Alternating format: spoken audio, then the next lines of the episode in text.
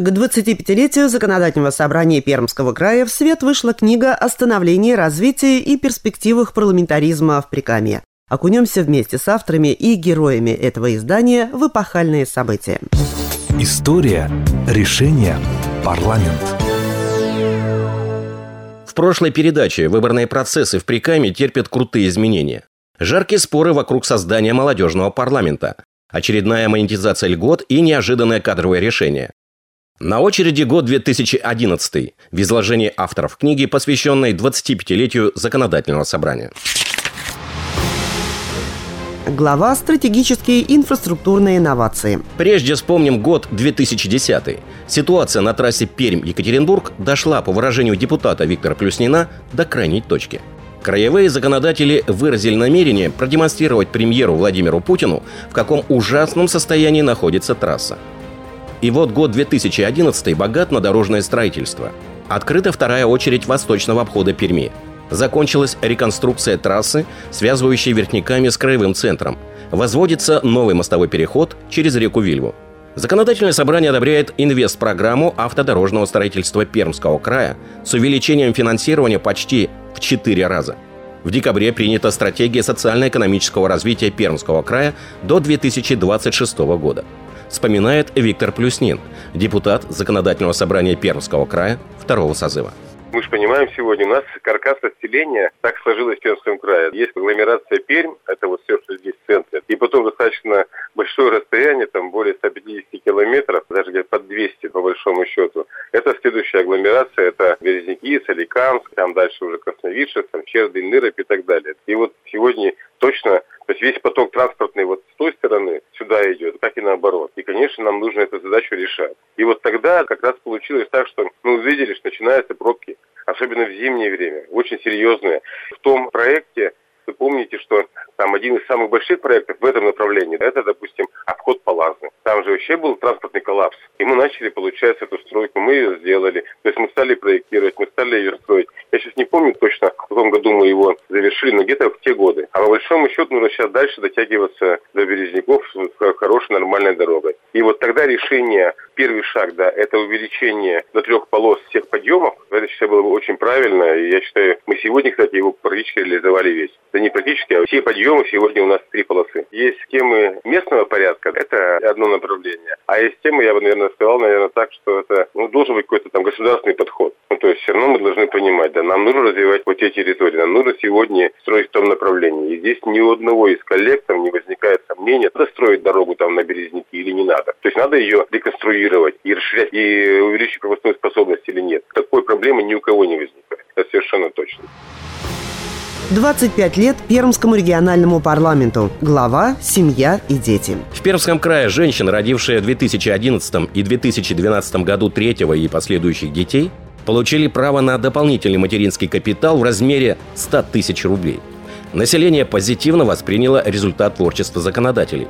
Рождаемость в Пермском крае в течение ряда лет оставалась высокой.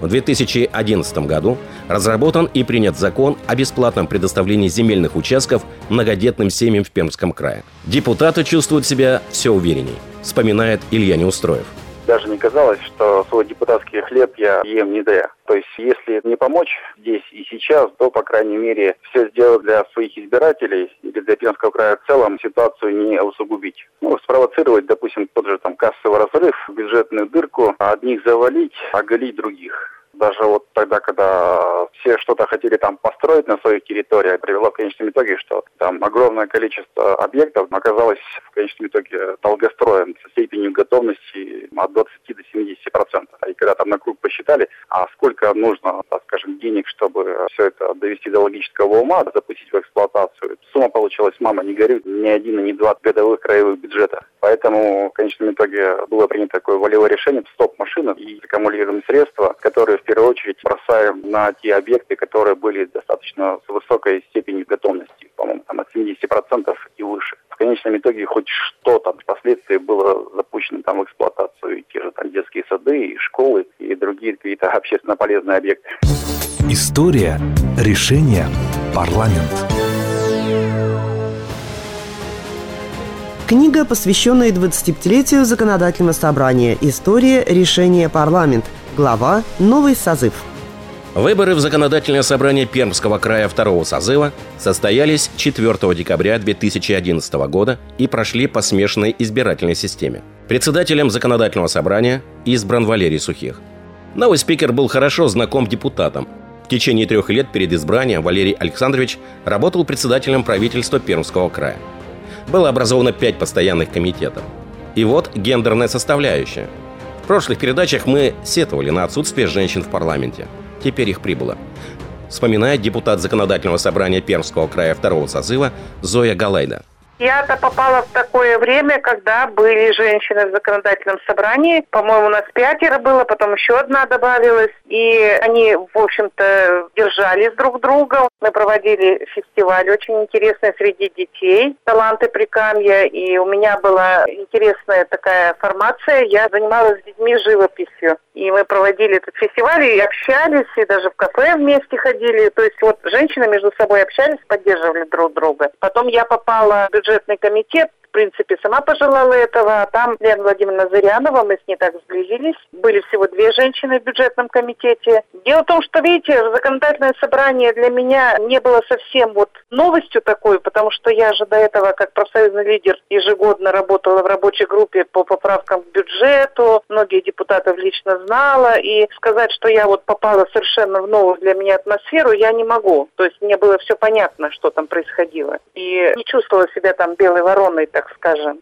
Хотя, конечно, попала я случайно. Я думаю, что несколько факторов срослись. Это то, что я была в Народном фронте, то, что я профсоюзный лидер, и мы с Бойченко в Мотовилихе набрали хороший процент, и там как раз место освободилось в Единой России, и, видимо, карта на меня выпала. Я уже достаточно опытный человек в жизни, так скажем, и на моменты, которые, может быть, унизительные, как для женщины казались бы, я их уже как бы философски переношу. Поэтому я спокойно видела свои задачки, цели, насколько я их понимала в то время. Я, конечно, идеализировала ситуацию немного, потому что думала, площадка, тут, тут какие-то вопросы многие решим. На самом деле я же все равно была во фракции, от фракции. И, безусловно, некоторые вопросы решались консолидированным решением, хотя мне не раз такая возможность предоставлялась, когда я могла свои аргументы на заседании фракции сказать. Может быть, где-то в душе мужчины и считают, что мы там игру играемся, но на самом деле внешне это не проявлялось главы административной инновации и новый губернатор. В 2011 году впервые на территории Пермского края был создан городской округ путем преобразования сельских поселений, входящих в состав Лысвинского муниципального района, в новое муниципальное образование со статусом городского округа. В начале 2012 года ничего не предвещало, что Пермский край ждут большие перемены. Тем не менее, они настали – под майские праздники, когда все действующие лица региона или паковали чемоданы, или уже уехали на каникулы, губернатор Олег Черкунов объявил о досрочном прекращении своих полномочий с формулировкой «по собственному желанию». Отставка была принята Москвой, а пермяки особо не удивились. И не такое на своем веку видали. В качестве главы региона на утверждение в местный парламент была внесена кандидатура Виктора Басаргина, до того работавшего в должности министра регионального развития Российской Федерации – на внеочередном заседании законодательного собрания из 54 присутствовавших депутатов 53 проголосовали «за» и один против. В следующей передаче через неделю «Страсти по переходу региона на московское время». Создание нового правительства. Пермь возвращает статус миллионника. И новые подходы к формированию регионального бюджета.